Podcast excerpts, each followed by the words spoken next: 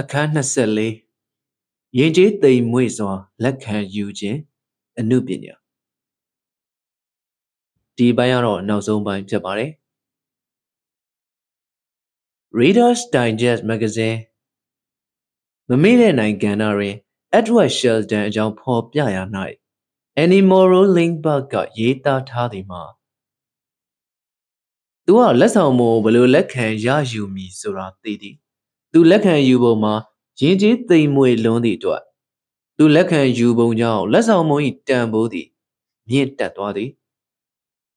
သူထံသို့အရာဝတ္ထုတွေယူလာပေးရသည်မှာကြုံတော့ကြုံငယ်ကြုံရသည့်ကြည်နူးမှုဖြစ်သူ၏နှွေးထွေးလှိုင်လဲသောကြိုဆိုမှုကြောင့်သူထံယူလာသည့်အရာဝတ္ထုများသည်အတိုင်းထက်လွန်ပိုမိုလှပသွားလေသည်ဟုရေးထားပါတယ် အောင်မြင်သောဆွလွတ်ပေးအပ်သူတို့ဖြစ်လာရေးသည်အမှန်တကယ်လိုအပ်ပါတယ်ထိုနည်းတူအမေရိကန်လိုအပ်သည်မှာရင်းချင်းသိမ်မွေ့စွာနဲ့စေရောကိုပါလက်ခံယူတဲ့အမှုပညာကိုလေ့လာတက်ကြွမှုဖြစ်ပါတယ်လက်ဆောင်တစ်ခုကိုကြောကြောမော့မော့စိတ်နေစိတ်ထားမှန်မှန်နဲ့လက်ခံယူတဲ့ခြင်းဟာ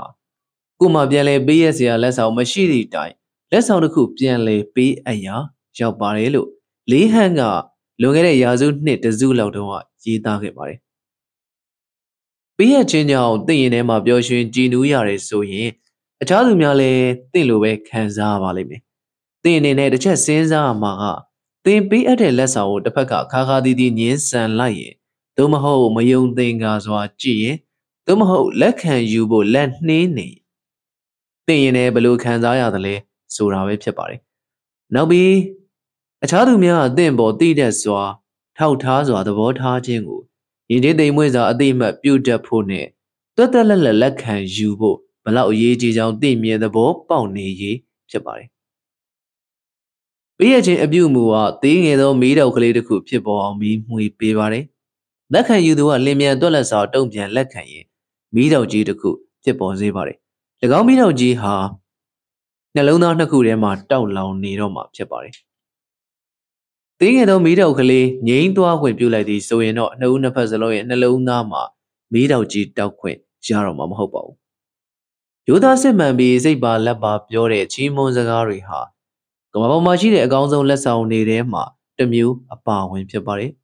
။အဲ့လိုပြောတဲ့စကားမျိုးကိုကြားရဖို့ကျွန်တော်တို့အားလုံးနှီးပါးကအလိုချင်တက်မှတ်ဆုံးဖြစ်ပါတယ်။အဲ့လိုစကားမျိုးပြောလာရင်ကျွန်တော်တို့အားလုံးနှီးပါးကကျေးဇူးတင်မဆုံး ဝမ်းမြောက်မဆုံးခံစားကြရပါတယ်။သို့ဖြစ်သည့်တိုင်ကြီးမွန်စကားတစ်ခုကိုယဉ်ကျေးသိမ်မွေ့စွာလက်ခံယူဖို့ကိုလိလာသိမ်ယူသူဘလောက်နဲပါလိုက်တယ်လေ။အဲ့လိုလိလာသိမ်ယူမဲ့အစားကျွန်တော်တို့နဲ့မသက်ဆိုင်ကြောင်းလိမ္မာပါနှံ့မှုကင်းစွာညင်းပယ်တာကိုမကြမကြတွေ့ရပါတယ်။အဲ့ဒီလိုအချိုးမပြေပြုတ်မှုခြင်းဟာနှစ်ဦးနှစ်ဖက်စလုံးရဲ့ပျော်ရွှင်ကြည်နူးမှုကိုဖြည့်ဖြတ်ပြရာရောက်ပါတယ်။ ကျွန်တော်တီကျွမ်းတဲ့လူပေါင်းများစွာထဲမှာအိမ်အောင်ရှင်ကျွန်တော်တူမလေးတူကတော့ချီးမွမ်းစကားတွေကိုလက်ခံယူရမှာအထူးကြောင့်အပြောင်အမြောက်ဆုံးဖြစ်ကြောင်းတွေ့ရပါတယ်။သူမကိုချီးကျူးပြောဆိုကြတာကတော့သူမရဲ့လှပချောမုံမှုအကြောင်းသူမရဲ့ထူးခြားစွမ်းရည်တွေအကြောင်းသူမရဲ့အဝတ်စားတွေအကြောင်းသူမရဲ့ကလေးတွေနဲ့သူမရဲ့ရိပ်မြုံအကြောင်းစုံလကားစီနေပါတယ်။အဲ့လိုချီးမွမ်းပြောဆိုလာပြီဆိုရင်သူမမိမိကိုမိမိအားရကျေနပ်တဲ့တွင်ပြင်းမှုရ အ ਨੇ ဆုံးနဲ့လက်ခံယူလေးရှိပါတယ်။သူမကိုချီးကျူးစကားပြောဝခြင်းဟာဘယ်တော့မှဆိုကြည်နူးဝမ်းမြောက်စရာအတွေ့အကြုံတစ်ရက်ဖြစ်နေပါတော့တယ်။သူမကျင်သုံးတဲ့နီးသူကိုလေ့လာကြည့်တော့လေတော်တော်ကြီးရိုးရိုးစင်းစင်းဖြစ်နေတာကိုတွေ့ရပါတယ်။ပထမဦးစွာဂျေစုတင်ဝမ်းမြောက်ကြောင်းဖော်ပြတဲ့တွက်လက်တဲ့အပြုံးအဲ့နောက်အပြုံးလိုပဲလှင်မြန်တွက်လက်တဲ့ဂျေစုတင်ပါတယ်ဆိုတဲ့စကားအဲ့စကားရဲ့နောက်မှာ သူမပေါ်မီးမောင်းထိုးထားမှုတွေကိုဖယ်ရှားတဲ့စကားစုလေးလိုက်လာပါတယ်ဥပမာဟုတ်ကဲ့ဒီအိတ်လေးကလှတယ်နော်ကျမဝတ်ဖို့ဆိုပြီးမေမေပို့ပေးလိုက်တာလေဆိုတော့စကားမျိုးသို့မဟုတ်ဒီခန်းပြင်စင်ကိုပြန်ပြီးစီစဉ်ဖို့စိတ်ကူးရလာတာဆရာရေးထားတဲ့အိမ်တွဲလှစင်စာအုပ်တစ်ကိုဖတ်လိုက်ရလို့ပေါ့ဟူသောစကားမျိုးချီးမွမ်းစကားတွေကိုလိုချင်မှတ်မောကြောင်းသူမဝန်ခံစကားပြောတော်လဲ အဲ့လိုပြောလာတဲ့စကားတွေကိုဘယ်တော့မှသူမတူတဲ့မောင်မိုင်စီးထားလိမ့်မရှိကြောင်းသိရပါတယ်။ဒီမိုးစကားတွေကိုခဏတစ်ဖြုတ်မျှသာခံယူပြီးတော့နောက်တခြားလူတွေထံကိုလက်ဆင့်ကမ်းပေးလိုက်တယ်လို့ဆိုပါတယ်ဒါတော့သူမရဲ့လှုပ်ဝက်ချက်ပါကျွန်တော်တို့တွေကြီးမွန်းစကားတွေပြောတာဖြစ်စေပူရှန်တဲ့ပစ္စည်းတွေဝေမျှပေးတာဖြစ်စေကျွန်တော်တို့ရဲ့လက်ဆောင်များကိုယဉ်ကျေးသိမ်မွေ့စွာလက်ခံယူစေကြလို့တော့ဓမ္မတာပါပဲ သို့တော့အတ္တကြီးစွာလက်ခံရယူခြင်းမျိုးကိုတော့မနှစ်မြို့ကြပါဘူးကျွန်တော်ဒူမာကျော်ကတော့ပုံစံတစ်ခုဖော်ဆောင်ထားပါတယ်ဒီကလေးမချီးကျူးစကားတွေကိုခံယူရမှာရည်ရည်ကြီးကြီးကြောက်ကြောက်မော့မော့ရှိတယ်လို့ချီးကျူးစကားတွေပြောရမှာလဲစိတ်ပါလက်ပါရှိပါတယ်ရရရော်ရော်ရှိပါတယ်ဒါပေမဲ့စံပေးမှစေးရဆိုတဲ့မူကိုကင်ဆွဲပြီးတော့ချီးကျူးစကားပြောလာတဲ့လူကိုချက်ချင်းလက်ငင်းချီးကျူးစကားတုံ့ပြန်ပြောတဲ့အမှားမျိုးကိုတော့သူမှမကျူးလွန်ပါဘူး သူမကုန်ပစ္စည်းချင်းအလဲလဲလောက်ရမရောက်တဲ့အချိန်မျိုးကိုစောင့်နေနောက်တစ်ချိန်မှာပေါ်လာမဲ့အခွင့်အလမ်းကိုစောင့်ပြီးပြောတတ်ပါတယ်သူမချီးမွမ်းစကားစရင်ကိုဟန်ချက်ညီနေအောင်ညှိထားရမယ်ဆိုတော့ယုံကြည်တယ်ပေးရခြင်းလိုပဲလက်ခံယူခြင်းကိုလည်းလက်ဆက်နေအောင်ထိန်းထားရပါမယ်တူတယောက်ကပေးရတဲ့လက်ဆောင်ကိုအလေးမမူဂယုမဆိုင်ရင်ပေးရသူရဲ့ကြည်နူးမှုကိုခြေဖြတ်ပြင်ရာရောက်ပါတယ်ယခုရတဲ့လက်ဆောင်မျိုးရခင်ရလဲ တခြားတူတယောက်ကပေးခဲ့ဘူးတဲ့အတွက်ယခုတစ်ချိန်ရတဲ့အခါမှာကျေးဇူးစကားဆိုနေဖို့မလိုတော့ဘူးဟုမှတ်ယူထားလို့မရပါဘူးလက်ဆောင်ပေးရင်ကျေးဇူးတင်ရမှာလူတိုင်းအသိဖြစ်ပါတယ်ဒါကြောင့်ကျေးဇူးတင်စကားတကူးတခပြောနေဖို့မလိုဘူးလို့ဆွဲမှတ်မထားသင့်ပါဘူးကျွန်တော်တို့မိသားစုဝင်တွေကကျွန်တော်တို့အတွက်စုံတရားဆောင်ရွက်ပေးရင်မနေ့ချိန်ပဲထက်နေသည်ဖြစ်စီကျေးဇူးတင်စကားဆိုပြီးအတိအမှတ်ပြုတင်တယ်လို့ကျွန်တော်ယူဆပါတယ် ကျွန်တော်တို့ကိုယ့်ကိုယ်ပေးရခြင်းအမှုကြောင့်အတိအမှတ်ပြုကျေးဇူးတင်စကားပြောတဲ့ကိုကျွန်တော်တို့အားလုံးကြားလို့ကြတာသဘာဝပါပဲပေးရခြင်းလက်ခံယူခြင်းနဲ့ပတ်သက်လာရင်လက်ဆောင်ဟာဘလောက်ပဲရိုးစင်းနေသည်ဖြစ်စေဒါမှမဟုတ်လက်ဆောင်ရလိမ့်မယ်လို့ဘလောက်ပဲကြိုတွက်ထားသည်ဖြစ်စေမှတ်မှတ်ရရခန်းခန်းနာနာလေးပေးရခြင်းဟာဘယ်တော့မှမမှားပါဘူးကျွန်တော်ရဲ့တည်ကျွမ်းတဲ့တကြီးရွယ်ဦးလူကြီးတယောက်ဟာလူရသည်ရောက်ပြီဆိုရင်မနက်ခင်းတိုင်းပန်းကြောင်သွားတယ် မနက်ခင်းမှာငွားငွားဆင်းဆွေပွင့်နေတဲ့ပန်းတစ်ပွင့်ဘာပန်းရဲ့လို့ရွေးမနေပဲခူးတယ်ပြီးတော့အိမ်ကိုပြန်လာပြီးဒုက္ခိတလူမမာဇနီးတွေကိုပြီးတယ်အဲ့လိုပန်းလက်ဆောင်ပေးရချိန်မှာဇနီးတဲ့မျက်နှာပေါ်ဖူးပွင့်လာတဲ့အပြုံးနဲ့ဝမ်းသာကြည်နူးစွာရေရွတ်လိုက်တဲ့အတန်တို့ဟာဦးလိုက်သေးလိုက်ရှီလွန်းလှပါတယ်အဖွားကြီးရဲ့သွင်းမြေဘလောက်ထိဦးလိုက်သေးလိုက်ရှိတယ်လဲဆိုရင်သူတို့နှစ်ယောက်ကိုအပြင်လူတူကတွေ့မြင်သွားရင် အဖိုးကြီးကအဖွားကြီးကိုပထမဦးဆုံးချိန်တยุတရပန်းလက်ဆောင်ပေးခြင်းဖြစ်မယ်လို့ထင်မှာသိကြပေါက်ပါပဲရင်ကြီးစွာလက်ခံယူခြင်းအမှုပညာမှာဒုတိယကြိမ်ကျေးဇူးတင်စကားပြောခြင်းဟာအရေးကြီးတဲ့အစိပ်ပိုင်းတစ်ခုဖြစ်ပါဝင်နေကြောင်းလွန်ခဲ့တဲ့နှစ်တော်တော်ကြာတော့ကျွန်တော်လေ့လာသိရှိခဲ့ရပါတယ်။ဆိုပါစို့လူတစ်ယောက်ကကျွန်တော်ထံစာအုပ်အုပ်ပို့ပေးလိုက်တယ်။အဲ့ဒီစာအုပ်ကိုကျွန်တော်လောလောဆယ်မဖတ်နိုင်သေးဘူး။သို့တော့စာအုပ်ပို့ပေးတဲ့အတွက်ကျေးဇူးတင်ကြောင်း စာတစ်စောင်ရေးပြီးပြန်ပို့လိုက်တယ်။နောက်တစ်ချိန်လာပေါင်းများစွာကြာခြင်းလဲကြာမယ်။စာအုပ်ကိုဖတ်ပြီးချိန်မှာတော့ကျွန်တော်ဒုတိယစာတိုလေးတစ်စောင်ထပ်ရေးတယ်။စာအုပ်ကိုဖတ်ပြီးအားရကျေနပ်ဖြစ်ရကြောင်းယခုတစ်ချိန်တော့တိကျရေးရစွာထောက်ပြရေးသားပါတယ်။ညမကြသေးမီဟာကျွန်တော်ကိုယ်တိုင်ဒုတိယချိန်ကျေးဇူးတင်စကားအပြောခံရသူဖြစ်ခဲ့ပါတယ်။လွန်ခဲ့တဲ့၄နှစ်တာကာလတုန်းကကျွန်တော်တူတော်မောင်တယောက်ကိုမွေးနေ့လက်ဆောင်ဖြစ် တတုဗေဒနဲ့ပတ်သက်တဲ့လက်ဆွဲစာအုပ်တို့ပေးခဲ့ပါတယ်။သူကလည်းအဲ့ဒီကလေးကမွေးနေ့လက်ဆောင်တွေကျေးဇူးတင်ကြောင်းစာတစ်စောင်ရေးပို့ခဲ့ပါတယ်။မကြသေးမီကတော့တူတော်မောင်ထံကစာတစ်စောင်ရတယ်။စာထဲမှာသူအလုတ်ကင်ပြောင်းထားပြီဖြစ်ကြောင်းအလုတ်ကင်တစ်မှာကျွန်တော်ပေးခဲ့တဲ့လက်ဆွဲစာအုပ်ကလေးကိုနေ့စဉ်အကိုးကားပြုကိုအကြောင်းကြုံနေကြောင်းရေးထားပါတယ်ကျွန်တော်ပေးတဲ့စာအုပ်ကသူ့အတွက်ဘလောက်အသုံးဝင်နေကြောင်းသိစေလိုတာကြောင့် အခုလိုစာရေးလိုက်ရခြင်းဖြစ်ကြောင်းလည်းဖော်ပြထားပါတယ်သူ့စာအုပ်ဖတ်ရပြီးကျွန်တော်ကြည်နူးဝမ်းသာပီတိဖြာလုံးတဲ့အတွက်အခုခါမှာဂျေဇုတည်တတ်တဲ့သူတော်မောင်ထံပြီးပို့လို့ရမယ်စာအုပ်တွေကိုရောက်လေရာတိုင်းမှာတတိထားရှောက်ဖွေနေမိပါတော့တယ်ဒုတိယချိန်ကျေးဇူးတင်စကားပြောခြင်းဟာစာအုပ်လက်ဆောင်များနဲ့ပဲသက်ဆိုင်တာမဟုတ်ပါဘူးဒီကျင့်ဝတ်ဟာပေးအပ်ခြင်းနဲ့ရောလက်ခံယူခြင်းနဲ့ပါဆိုင်လောက်အောင်ကျေပြတ်ပါတယ် ဒီနေရာမှာနောက်တစ်ကြိမ်ထပ်ပြောပြရစေဦးစိတ်ထဲမှာဖြိုးကနေဖြတ်ကနေပေါ်လာတဲ့စိတ်စော်မှုတိုင်းအဲ့ဒီစိတ်စော်မှုအတိုင်းဆောင်ရွက်ခြင်းဟာသင်ဘဝကိုများစွာများစွာပိုပြီးစိတ်ဝင်စားစရာတောင်းစေပါလိမ့်မယ်လွန်ခဲ့တဲ့နှစ်နှစ်တုန်းကကျွန်တော်မိတ်ဆွေတဦးကလှလှပပတီထွင်ထားတဲ့အလူမီနီယံတံမယာရည်ညှစ်ဆက်တစ်လုံးပို့ပေးခဲ့ပါတယ်။လွန်ခဲ့တဲ့ຫນွေကာလညနေခင်းတစ်ခုမှာတော့ကျွန်တော်တို့မိသားစုတွေအဝေးတနေရာကိုရောက်နေကြ၏ကျွန်တော်တယောက်တည်းအေးဖြော်တတ်ပါတယ် ဒေသဆောင်မှာတကူတဲ့တံမယာရီကိုတစိမ့်စိမ့်တောက်ရင်းတံမယာရီညှစ်ဆက်ကလေးလက်ဆောင်ပေးပေါ်ရတဲ့မိတ်ဆွေကိုကျေးဇူးတင်စိတ်တွေတဖွာဖွာပေါ်လာပါတယ်အေးလေကျေးဇူးတင်ကြောင်းဘာဖြစ်လို့သူ့ကိုမပြောဘဲနေရမလဲလို့ကျွန်တော်ကိုကျွန်တော်မေးတယ်တယ်လီဖုန်းရှိရာကိုသွားပြီးသူ့တန်ဆက်ပါတယ်ခမရကျွန်တော်ကိုပေးခဲ့တဲ့တံမယာရီညှစ်ဆက်ကိုခူလေးတင်မဲ့အသုံးချပြီးအေးဖြော်တောက်နိုင်ရတယ်ဗျအဲ့တော့ခမရပေးတဲ့ဆက်ကလေးကိုသုံးပြီး ကျွန်တော်ဘယ်လောက်ထိဘဝင်ခွေနေကြအောင်ခမရကိုပြောပြအောင်မှာလို့စဉ်းစားမိတာနဲ့ဖုံးဆက်လိုက်တာဗျဟုတ်တယ်ကျွန်တော်မိသားစုအဝေးရောက်နေတယ်ဟေးခမရမိသားစုလည်းအဝေးမှာပဲလားဒါဆိုကျွန်တော်စီလာခဲ့ဦးနေဗျာနောက်10မိနစ်အကြာမှာဂျွန်ရောက်လာပါတယ်အထီးကျန်ဆုံးအစားပြုခဲ့တဲ့ညနေခင်းဟာကျွန်တော်တို့နှစ်ယောက်စလုံးအတွက်ရေးရေးလဲလဲပြောစရာကောင်းတဲ့ညာချမ်းဖြစ်သွားပါတော့တယ်ဒီတော့သင်ကိုအခြားသူများပေးတဲ့လက်ဆောင်မုံကလေးတွေ ဒါမှမဟုတ်ပြုတ်လုပ်ပေးထားတဲ့လှုပ်ဆောင်ချက်ကလေးတွေကိုပြန်စဉ်းစားကြည့်ပါထို့သူသောပြုမှုအတွက်ယေရှုတင်ကြောင်းသင်ကတစ်ကြိမ်ပြောဆိုခဲ့ပြီးဖြစ်ပါလိမ့်မယ်ထိုထဲကတချို့လက်ဆောင်တွေဟာသင်ရင်ကိုကြည်နူးမှုပေးနေစေဖြစ်ကောင်းဖြစ်ပါလိမ့်မယ်သင်ဟာဒုတိယကြိမ်ယေရှုတင်စကားပြောလေရှိသူတူမဟုတ်သေးရင်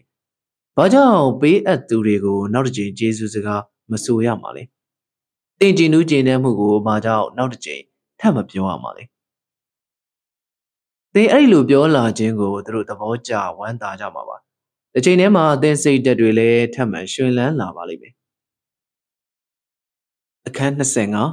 ဩဇာလွှမ်းမိုးမှုရင်းနှီးမြုပ်နှံခြင်းလွန်ခဲ့တဲ့နှစ်တန်ကြာကဘရုကလင်းမြို့နယ်မှာရှိတဲ့ Plymouth Christian ဘုရားရှိခိုးကျောင်းကသင်းရုပ်ဆရာဖြစ်သူ Newell Dwight Healy ဟာဩဇာလွှမ်းမိုးမှုရင်းနှီးမြုပ်နှံခြင်းခေါင်းစဉ်နဲ့စာအုပ်အုပ်ရေးသားပြုစုခဲ့ပါတယ် စာအုပ်အယောင်းဆိုင်တွေမှာအဲ့ဒီစာအုပ်ကုန်းနေတာနှစ်ပေါင်းများစွာကြာခဲ့ပါပြီ။ဒါပေမဲ့အဲ့ဒီစာအုပ်ဟာကျွန်တော်ရင်ထဲမှာယနေ့ထက်တိုင်စွဲထင်နေသေးပါ။စာအုပ်ရဲ့အဓိကဆိုလိုရင်းကတော့ကျွန်တော်တို့တဦးတယောက်တိုင်းဟာကျွန်တော်တို့ထင်နေတာထက်ပိုပြီးချမ်းသာပြီးပိုပြီးဩဇာတိတ်ကမှရှိတယ်လို့ဆိုပါတယ်။ကျွန်တော်တို့တဦးချင်းစီရဲ့စိတ်အခြေအနေဟာဘလောက်အောက်တန်းကြပြီးဘလောက်အညတရဖြစ်နေသည်ဖြစ်စေအနေဆုံးအဖြစ်မိတ်ဆွေအပေါင်းအသင်းနဲ့အတိကျွမ်းများပါဝင်တဲ့ အတိုင်းဝိုင်းချင်းချင်းလေးတစ်ခုတော့ရှိကြပါတယ်။အဲ့ဒီအတိုင်းဝိုင်းတွေကလူတွေဟာကျွန်တော်တို့ရဲ့စိတ်ကူးတွေကျွန်တော်တို့ရဲ့နမူနာကျွန်တော်တို့ရဲ့အကျင့်စရိုက်တွေရဲ့ဩဇာလွှမ်းမိုးမှုကိုတိမှတ်စွာဖြစ်စေတိမှတ်မှုမပါဘဲဖြစ်စေခံကြရပါတယ်။သူတို့နဲ့နေ့စဉ်ထိတွေ့ဆက်ဆံနေတဲ့နေရာမှာကျွန်တော်တို့သိမြင်သည်ဖြစ်စေမသိမြင်ပဲဖြစ်စေကျွန်တော်တို့ဟာသူတို့ကိုကိုယ့်ကိုပေးအပ်နေကြပါတယ်။ကျွန်တော်တို့ဘက်ကအချိန်နဲ့အားထုတ်မှုမဖြစ်စလောက်ကလေးသာပေးအပ်ရတဲ့ အပြုတ်မှုလေးတစ်ခုဟာဒီအုပ်စုတွေကလူတဦးတို့အတိုင်းထက်လုံးပျော်ရွှင်တဲ့နေ့တစ်နေ့ကိုဖြစ်ပေါ်စေနိုင်ပါတယ်။မိတ်ဆွေတဦးဒါမှမဟုတ်အိမ်နီးနားချင်းတဦးကိုစိတ်ရှည်သီးခံခြင်းအပြင်၎င်းသစ္စာရှိစွာပူပေါင်းခြင်းအပြင်၎င်းမရည်ရွယ်ဘဲနဲ့တင့်ကိုယ်တင်ပေးအပ်ခြင်းအမှုပြုကောင်းပြုမိလိမ့်မယ်။တင်ဟာတမင်တကာဖန်တီးခြင်းမဟုတ်ပင်မဲ့တင်းရပြုမှုချက်ကအဲ့ဒီကာယကံရှင်ကိုအကြက်တဲတစ်ခုဟာလွတ်မြောက်ကောင်းလွတ်မြောက်သွားစေပါလိမ့်မယ် သင်မြတ်မှန်ကန်တဲ့အချိန်မှာကျွန်တော်တို့ပြောလိုက်တဲ့အားပေးစကားလေးတစ်ခုကကျွန်တော်တို့သတိမထားမိတော့လဲကျွန်တော်တို့အားအတိုင်းတာတစ်ခုထိမော်ကြည့်နေသူတဦးတယောက်ရဲ့ဘဝတစ်ခုလုံးကိုပြောင်းလဲသွားစေနိုင်ပါတယ်။အဲဒီနောက်မှာတော့ကျွန်တော်တို့ရဲ့မိတ်ဆွေတွေနဲ့လှုပ်ဖော်ကင်ဘက်တွေထူထောင်ရေးကိစ္စပေါ်လာပါတယ်။လွန်ခဲ့တဲ့နှစ်တော်တော်ကြာတုန်းကအဲလီဟူရူရေးသားခဲ့တာကဒီလိုပါ။ကျွန်တော်လေးလာတွေ့ရှိရသလောက်ပြောရရင်ဒီကဘာကြီးပေါ်မှာ အောင်မြင်ဖြစ်ထွန်းစွာနေနိုင်ဖို့လူတွေကျင့်ဆွဲကင်သုံးတဲ့သဘောတရားနှစ်မျိုးရှိပါတယ်။အဲ့ဒီသဘောတရားနှစ်မျိုးဟာတစ်မျိုးနဲ့တစ်မျိုးလုံးလုံးရရမတူခြားနာကြောင်းတွေ့ရပါတယ်။သဘောတရားတစ်လူတယောက်သူ့ပတ်ဝန်းကျင်မှာရှိတဲ့လူတိုင်းရဲ့ခေါင်းကိုနင်းပြီးအမြင့်ကိုတက်နိုင်ဖို့တွေးသမျှလူတိုင်းကိုအောက်သို့ဆွဲချဖို့ကြိုးစားစေပါတယ်။သဘောတရားနှစ် လူတူအမြင့်တနေရာကိုအခြားသူများနဲ့တူညီလက်တွဲတက်လှမ်းနိုင်ရန်သူ့ဝန်းကျင်မှာရှိတဲ့တွေ့သမျှလူတိုင်းကိုကူညီဖေးမစေပါတယ်။မိမိဝန်းကျင်မှာရှိတဲ့လူတွေနေမှာတော့အောင်ဆွဲချရေးအတွက်မိမိရဲ့ဩဇာအရှိန်အဝါကိုအသုံးပြုဖို့အရန်လွယ်ကူပါတယ်။သူတို့တွေရဲ့ပေါင်းမြောက်အောင်မြင်မှုတွေကိုသိသိအောင်ကြံဆောင်လို့ရတယ်။သူတို့တွေရဲ့ပြောညံ့ချက်တွေကိုထောက်ပြလို့ရတယ်။ နောက်ပြီးသူတို့ရဲ့ဂုံတိတ်ခါတွေရောပါပျက်စီးအောင်အတင်းချင်းတွေပြောလို့ရတယ်အဲ့လိုပြုလုပ်ဖို့အားထုတ်တဲ့အခါကျွန်တော်တို့မိမိကိုမိမိလည်းသေးသိမ်အောင်ပြုလုပ်နေမိပါတော့တယ်အဲ့ဒီခါမှာမိမိတိတ်ခါချလို့မရလောက်အောင်ကြီးမြင့်သူတွေရဲ့ယုံကြည်လေးစားမှုကိုမိမိလက်လွတ်ဆုံးရှုံးရပါတော့တယ်လူဖြစ်စေကမူအခြားသူတွေတိုးတက်မြင်မာရေးအတွက်မိမိတို့ရဲ့အရှိန်အဝါသုံးပြီးအစစရရဆောင်ရွက်ပေးတဲ့အခါမှာမိမိကိုမိမိထူထောင်ရလဲရောက်နေပါတော့တယ် အဲ့လိုစ조사အားထုတ်ရင်မိမိအကျင့်စရာဂုံတဲ့နဲ့ကိုယ်တိတ်ခါကိုထိမ့်သိမ့်မှုတွေအလိုလိုမြင်မာလာပါတော့တယ်။တင်နဲ့ကျွန်တော်ဟာကျွန်တော်တို့ကျင်လည်နေထိုင်တဲ့နေနာဝင်းကျင်ကိုအနေချင်းပိုင်ဆိုင်ပါတယ်။ထို့တူကျွန်တော်တို့နေထိုင်တဲ့မြို့နဲ့ပြည်နယ်ကိုလည်းအနေချင်းပိုင်ဆိုင်တယ်။ထို့တူကျွန်တော်တို့နေထိုင်တဲ့တိုင်းပြည်ကိုလည်းအနေချင်းပိုင်ဆိုင်ပါတယ်။နောက်ပြီးအနေဆုံးအဖြစ်လူသားမျိုးနွယ်အားလုံးကိုလည်းမစိုးစလောက်ကလေးပိုင်ဆိုင်ပါတယ်။ ဒါကြောင့်ကျွန်တော်တို့ရဲ့ဆွန့်လွတ်ပေးရခြင်းအမှုကိုဘောင်ကျင်းလွန်းစွာအာယုံဆိုင်ပြုလုပ်ခြင်းဟာမသင့်တော်မမှန်ကန်ပါဘူးဥပမာပေးရခြင်းအမှုပြုလုပ်ဖို့အာယုံဆိုင်ထားတာမိမိမိသားစုနဲ့ရင်းနှီးတဲ့မိတ်ဆွေတွေအပေါ်မှာပဲဖြစ်နေတယ်ဆိုရင်ကျွန်တော်တို့ဟာကမ္ဘာလောကကြီးကိုထိုက်တင်တဲ့လောက်တောင်းမကြီးရာရောက်ပါတယ်အဲ့ဒါတွေမကသေးပါဘူးကျွန်တော်တို့ဟာကျွန်တော်တို့ပေးအပ်ခြင်းစွမ်းအားရဲ့သိငယ်တဲ့စိတ်ပိုင်းလေးကိုပဲအသုံးပြုနေရရောက်ပါတယ်နောက်ပြီးလောကဝင်ခြင်းမှာ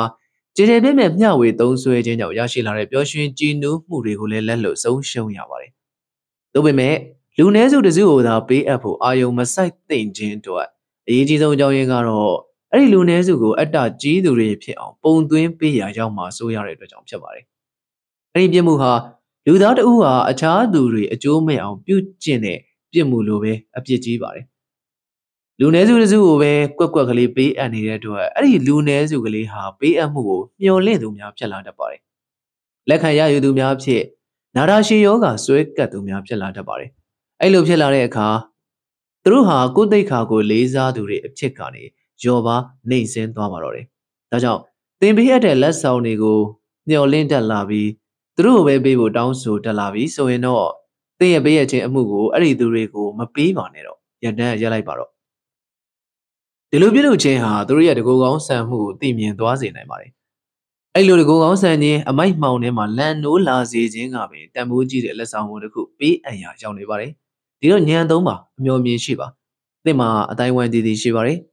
မိတ်ဆွေအတိုင်းဝိုင်းဆွေမျိုးအတိုင်းဝိုင်းဝမ်းကြောင်းလုပ်ငန်းဆိုင်ရာအတိုင်းဝိုင်းအတိအကျွမ်းနေအိမ်နီးနားချင်းတွေစတဲ့အတိုင်းဝိုင်းနေဟုတ်ကဲ့နောက်ပြီးတော့သစိမ်းအတိုင်းဝိုင်းနေအဲ့ဒီအတိုင်းဝိုင်းတွေကိုကျေပြန့်တဲ့ထက်ကျေပြန့်အောင်ချဲ့ထွင်ရပါမယ် ထိုနည်းတူသင်ရဲ့ပေးရခြင်းအမှုကိုလည်းကျေကျေပြန့်ပြန့်ပြုလုပ်ရပါလိမ့်မယ်အဲ့လိုပြုလုပ်ခြင်းအပြင်သင်ရဲ့ဩဇာအရှိန်ဝါဟာကြီးမားတဲ့ထက်ကြီးမားလာပါမယ်အဲ့ဒီအခါမှာဒီထက်များတဲ့လူတွေရဲ့ဘဝတွေကိုတာယာဝါပြောအောင်ဖြည့်ဆည်းပေးရရောက်ပါတယ်အခန်း26အရေးမထားညင်းပယ်ခြင်းနဲ့ပတ်သက်၍ စွန့်လွတ်ပေးရခြင်းအမှုပြုတဲ့နေရာမှာခမည်းရဲ့စေတနာကိုအရေးမထားပဲခါခါတီးတီးညင်းပယ်ခံရတာမျိုးတခါမှမကြုံဘူးလားဟုလူတွေကကျွန်တော်ကိုမေးကြပါတယ်ဟုတ်ကဲ့တစုံတဦးရဲ့အရေးမထားပမာမခန့်ပြုမှုကိုမကြာခဏတွေ့ကြုံရပါတယ်။ရံဖန်ရံခါဆိုသလိုတန်တရားဝါဒီတူဟာမတင်ကားတဲ့မျက်စိတွေနဲ့ကြည်တာကိုလည်းခံခဲ့ရဘူးလေ။ဒါမှမဟုတ်ကျွန်တော်ရဲ့ဘေးရခြင်းအမှုကိုလုံးလုံးရရညင်းပယ်လိုက်တာမျိုးကိုလည်းခံရဘူးပါတယ်။ ဒီတော့ဘာဖြစ်သေးလဲ။ကျွန်တော်တို့ရယူခြင်းတန်တရားမှာခါခါတီးတီးညင်းပယ်မှုပေါင်းများစွာတွေ့ကြုံခံစားခဲ့ရပါတယ်။ဒါပေမဲ့အဲ့လိုညင်းပယ်ခံရတဲ့အတွက်ကြောင့်ဆိုပြီးကျွန်တော်တို့ရဲ့ဝမ်းရည်အတွက်ရှာဖွေခြင်းကိုရက်တံမပြစ်ကြပါဘူးတခါတခါဆိုကျွန်တော်တို့ရဲ့မာနာတရားတွေကိုတော့ချိုးနှိမ်မျိုးချခဲ့ကြပါတယ်ဒီတော့ပေးရခြင်းအမှုနဲ့ပျော်ရွှင်မှုရှာဖွေတဲ့နေရာမှာကောဘာကြောင့်ဂုံတိတ်ခါတွေမာနာတရားတွေကိုမချိုးနှိမ်မြင်နေရမှာလဲ နောက်ဆုံးတော့ရယူဖို့ကြိုးပမ်းသည်ဖြစ်စေပေးအပ်ဖို့အားထုတ်သည်ဖြစ်စေရည်မှန်းချက်ကအတူတူပါပဲလူဘဝမှာရှင်သန်နေထိုင်ရင်ပျော်ရွှင်ကြည်နူးမှုကိုရှာဖို့လောကမှာလူမျိုးမျိုးစိတ်တွေတွေရှိပါတယ်တချို့ကသူတို့ကိုသူတို့ပေးအပ်လို့တဲ့ဆန္ဒရှိတယ်စိတ်ရင်းစေတနာကောင်းတယ်ရရရောရောပေးအပ်ဖို့အသင့်ရှိတယ်တချို့ကတော့အရန်တကူကောင်းဆန်တယ်တာမန်လောကဝတ်လေးတောင်မပြုတ်တတ်ကြပါဘူး အဲ့ဒါထက်မကပဲထောက်ထားစာနာမှုအပြည့်နဲ့ရရရောရောပေးအပ်တတ်တဲ့လူတွေကိုတော့မကြေမချမ်းမနှစ်မမြုပ်ပြုမှုဆက်ဆံကြပါသေးတယ်လူတယောက်ကကျွန်တော်စီစာရေးဘူးတယ်အစပထမတော့ခမည်းကျွန်တော်ကိုစေနာတန်းတန်းနဲ့ကူညီခဲ့တယ်ဆိုတော့မယုံနိုင်ခဲ့ဘူးကျွန်တော်ဖုံးကွယ်ထားတဲ့ရည်ရွယ်ချက်ကိုလိုက်ရှာကြည့်နေကြတယ်လေဒါပေမဲ့ခမည်းဟာလုံးဝအတ္တမဆန်ဘူးဆိုတာသိမြင်သဘောပေါက်လာတယ်ကျွန်တော်ဟာကျွန်တော်ရဲ့ရိုင်းဆိုင်တဲ့သဘောထားအတွက်အရှက်ကြီးရှက်မိပါရဲ့ ဒါကြောင့်ခမည်းရဲ့လောကအမြင်တိုင်းကျွန်တော်ကိုယ်တိုင်ကြင့်ကြံကြည့်ဖို့ဆုံးဖြတ်ထားပြီးပါပြီကျွန်တော်နေပေါင်းများစွာရှာဖွေနေခဲ့တဲ့အရာဟာခမည်းစီမှာရှိနေတယ်လို့ထင်ပါတယ်ဒါပေမဲ့ကျွန်တော်ဟာနေရာမှားပြီးရှာနေခဲ့မိတာကိုခုတော့တွေ့ပါပြီလေအထူးချို့သောညင်းပယ်မှုတွေကိုရှောင်လွဲလို့မရနိုင်ပါဘူးအဲ့ဒီညင်းပယ်မှုတွေကအတုံးတောင်ကျနေပါသေးတယ်အဲ့လိုညင်းပယ်စောကားမှုတွေကိုရဲရဲဝံ့ဝံ့ရင်ဆိုင်တော့မယ်လို့စိတ်ပိုင်းဖြတ်လိုက်တာနဲ့ သင်ရဲ့တွန်းဆုပ်ဆုပ်ရှိုးရိုးရှမ်းတန်စိတ်တင်နဲ့အထိမခံအရေးပါမှုတွေပပျောက်သွားပါလိမ့်မယ်သင်ရဲ့ဆွလွတ်ပေးအပ်ခြင်းကိုတန်တရားနဲ့ဒါမှမဟုတ်ရိုင်းပြမှုနဲ့ဆက်ဆံခြင်းခံရတဲ့အခါတွေမှာသင်အပြုံးမပြတ်ရင်ဆိုင်နိုင်ကြောင်းလဲသင်ကိုယ်သင်တွေ့ရပါလိမ့်မယ်။အဲ့ဒီဆင့်ရောက်ပြီဆိုရင်သင်ဟာအပျော်တန်းအဆင့်ကနေအဆင့်တက်နိုင်ပြီဖြစ်ပါတယ်။စောက်အုပ်ဖတ်ပြီးရင်ထဲလှလိုက်လဲလဲခံစားရတဲ့အိုဟိုင်ယိုက မိမတူဟာတက်ဆိုင်ရာစာရေးဆရာထံကိုချီးကျူးစာတစ်စောင်ရေးသားပေးပို့ခဲ့ပါတယ်။ဒါပေမဲ့သူစီကိုပြန်စာမရခဲ့ဘူး။ဒါကြောင့်သူမတော်တော်မကြေမနက်ဖြစ်မိတယ်တင့်ကိုတင်ပေးရဖို့ကြိုးစားပါစာအုပ်ကိုဖတ်ပြီးတော့သူမစာရေးခဲ့တာကတော့ဒီလိုပါဒီလိုဆောင်မျိုးဘယ်တော့မှမရေးတော့ဘူးလို့ကျွန်မစိတ်ပိုင်းဖြတ်ထားတာပါကျွန်မရဲ့အားထုတ်မှုအများစုကိုဥပက္ခပြုတ်ခံရတယ်ဟားတိုက်ရီမောခံရတယ်အချင်းတယောက်လာပြန်ပြီးဟေးဆိုတဲ့သဘောမျိုးပါတဲ့စကားနဲ့ ပြည့်ရပြုတ်တတ်ကြတယ်တဲ့ခန့်နေတာကအဲ့ဒီမျိုးသမီးဟာသူမရဲ့ပေးရခြင်းအမှုကိုပစ္စည်းဖလှယ်တဲ့သဘောနဲ့ပြုလုပ်နေခြင်းပါဟုတ်ပါတယ်သက်ဆိုင်ရာပြန်စာလေးတဲ့ဆောင်ရာခြင်းကတော့ကြည်နူးကျင်တတ်စရာဖြစ်ကြောင်းဝန်ခံရပါမယ်။ဒါပေမဲ့ပြန်စာမရလေကျွန်တော်ကတော့အရေးမထားဘူး။ဥပက္ခပြုတယ်လို့လည်းမယူဆပါဘူး။ တကယ်တော့စာရေးဆရာတွေပကြီးဆရာတွေဂီတပညာရှင်တွေနဲ့ဇက်စင်မောကအောင်မြင်ကြော်ကြားသူတွေဟာပါရမီရှင်တွေဖြစ်ကြပါတယ်။သူတို့ရဲ့အတ္တမာနကချီးကျူးဂုဏ်ပြုမှုတွေဩဘာပေးမှုတွေကိုမျက်နှာတွေ့တာကြပါတယ်ဒီတော့ကျွန်တော်ကလည်းသူတို့ရဲ့ပါရမီမီတာကိုလောင်စာစီနည်းနည်းဖြည့်ပေးခြင်းတယ်ဒါမှစိတ်တဲ့အာမန်တွေတက်ကြွလာပြီးတော့သူတို့ကိုသူတို့ကဘာကြီးကိုတိထက်ပိုပြီးပေးအပ်နိုင်ကြမှာဖြစ်ပါတယ်ဥပမာသူတို့ရေးတဲ့စာအုပ်တွေကြောင့် ကျွန်တော်ပျော်ရွှင်ကြည်နူးရတယ်ဆိုရင်သူတို့နောက်ထပ်စာအုပ်တွေရေးသားထုတ်ဝေစေခြင်းတယ်ဒါမှသူတို့ရဲ့အမှုပညာကိုကျွန်တော်ဆက်လက်စားသုံးခံစားနိုင်မယ်မဟုတ်လားဘဝကိုတာယာချမ်းမြေအောင်စွမ်းဆောင်သူအားလုံးကိုအားပေးအားမြောက်ပြုရပါမယ်ကျွန်တော်ရဲ့စီးပွားရေးလုပ်ငန်းဘဝတစ်လျှောက်လုံးမှာစိတ်ကူးတွေအကြံဉာဏ်တွေအဲ့ဒါတွေနဲ့နှစ်ပန်းလုံးနေခဲ့ရပါတယ်ဒါကြောင့်တခါတည်းမှာကုန်ပစ္စည်းထုတ်လို့ရောင်းချသူတွေနဲ့ ကုန်သည်တွေကိုကျွန်တော်စိတ်ကူးတွေပေးအပ်လေရှိပါတယ်သူတို့ရဲ့ကြော်ညာတွေထုတ်ကုန်အသစ်တွေသူတို့ရဲ့ဝန်ဆောင်မှုတွေတိုးတက်ကောင်းမွန်လာရေးနဲ့ပတ်သက်တဲ့စိတ်ကူးတွေအဲ့လိုပေးအတိုင်းကျွန်တော်ကဘယ်တော့မှအနှောင့်ဖွယ်မထားပါဘူးမြစ်တာနဲ့ကူညီခဲ့တာကြီးပဲနှောင်ကျိုးမဲ့ကူညီခဲ့တဲ့ကျွန်တော်ပေးအပ်မှုတွေကိုနှောင်ကျိုးမဲ့လက်ခံယူသူတော်တော်နည်းပါတယ်ဒါပေမဲ့ညင်းပယ်တဲ့စာတစ်စောင်ပဲအရာများပါတယ်အဲ့လိုစာကိုပထမဆုံးချိန်လက်ခံရရှိစဉ်ကတော့မျက်နှာကိုဖြက်ရိုက်လိုက်တယ်လို့ခံစားခဲ့ရတယ် ဒါပေမဲ့ကုန်ထုတ်လို့ရောင်းချရေးကုမ္ပဏီကြီးတစ်ခုရဲ့ဥပဒေတိုင်းပင်ခံရှင်းပြမှသဘောပေါက်ခဲ့ရပါတယ်သူရှင်းပြတာဒီလိုပါသူတို့ကုမ္ပဏီကိုထုတ်ကုန်တဲ့ပတ်သက်ပြီးတော့ဒါမှမဟုတ်ထုတ်ကုန်ဟောင်းတွေကိုပိုပြီးကောင်းမွန်ပြုပြင်ခြင်းနဲ့ပတ်သက်ပြီးတော့ဒါမှမဟုတ်ကြောင်ညာစိတ်ကူးတွေနဲ့ပတ်သက်ပြီးစာရီအများကြီးလက်ခံရရှိခဲ့တယ်လို့ဆိုပါတယ်အဲ့ဒီစိတ်ကူးတွေဟာကျွန်တော်တို့ကုမ္ပဏီကတယောက်ယောက်ကောင်းတဲ့မှာပေါ်ပေါက်ပြီးသားအတွေးမျိုးမဟုတ်တာအတော်ရှားပါတယ် အဲ့စိတ်ကူးတွေဟာကောင်းတဲ့စိတ်ကူးတွေဖြစ်နေရင်ကျွန်တော်တို့အကောင့်ထဲပေါ်ဖို့ကြိုးစားနေတာများပါတယ်တကယ်လို့အဲ့ဒီစိတ်ကူးကိုစိတ်ဝင်စားတဲ့အရေးအယောင်ပြလိုက်ရင်အဲ့လူကိုကျွန်တော်တို့လဲဆင်းပေးလိုက်တယ်လို့ဖြစ်သွားတာပဲဘာဖြစ်လို့လဲဆိုတော့သူ့စိတ်ကူးကိုကျွန်တော်တို့ခိုးပါတယ်လို့ဆွဆွဲခံရလို့ပဲများသောအားဖြင့်ကျွန်တော်တို့တရားစွဲခံရတာများတယ်ဗျအဲ့တော့ဒီလိုအကြံပေးစာတွေရောက်လာရင်ကျွန်တော်တို့ရင်ကျေးချိုသားစွာနဲ့ဒါမဲ့ခိုင်ခိုင်မာမာကြီးညင်းဆန်လိုက်ဖို့ဖြစ်လာတယ် အဲ့လိုလုပ်တာဂျေဇူးမသိတဲ့ရတော့ရောက်တာပေါ့ဗျာဒါမဲ့မတက်နိုင်ဘူးလေသူ့ဆိုလိုရင်းကိုကျွန်တော်သဘောပေါက်သည်သူဖြစ်သည့်တိုင်ကျွန်တော်ကတော့အခါအခွင့်ကြုံတိုင်းဇီဝရေးလုပ်ငန်းဆိုင်ရာအကြံဉာဏ်များစိတ်ကူးစိတ်သန်းများပေးအပ်ဖို့ကြိုးစားနေသေးပါကျွန်တော်အကြံပြုချက်ကိုသူတို့ဆဲကားမှာတခါတော့အသုံးပြုကြသည်ကိုတွေ့ရပါသည်။ဘာပဲဖြစ်ဖြစ်သူတို့ထို့သူအသုံးပြုသည်ကိုတွေ့ရတော့ကျွန်တော်မှကျေနပ်ဝမ်းမြောက်ရသည်တော့ အရေးမထားပါပါတစ်မျိုးထူထူတစ်မျိုးအငင်းပယ်ခံရတတ်သည်မှာစိတ်ကူးနယ်ပယ်တစ်ခုတည်းမှာပဲမဟုတ်ပါဘူးသင်ကိုယ်သင်ပေးရခြင်းလက်ဆောင်တချို့ကိုနှစ်လိုခြင်းမရှိဘဲငင်းပယ်ခံရနိုင်တယ်ဆိုတာသင်စိတ်ထဲမှာဆွဲမှတ်ထားပါထိုနည်းတူစွာပဲဝါရဲတစ်ပါးရဲ့ပျော်တော်ဆက်ကြီးတွေဖြစ်တဲ့ Fred Allen, Edgar Virgin နဲ့ Bob Hope တို့ရဲ့ဟာတာစကားတွေကိုတော့မတုံမလို့ကြောက်ရွံ့လို့တုံ့ပြန်မှုတွေနဲ့ကြုံရတတ်ပါတယ်။သူတို့မျက်လုံးတွေကိုအဲ့လိုတုံ့ပြန်တဲ့အတွက် သူတို့ရဲ့ဝမ်းကြောင်းအလုပ်တွေကိုစွန့်ပစ်ခဲ့ကြသလား။မစွန့်လွတ်ခဲ့ကြပါဘူး။ထို့တူပဲ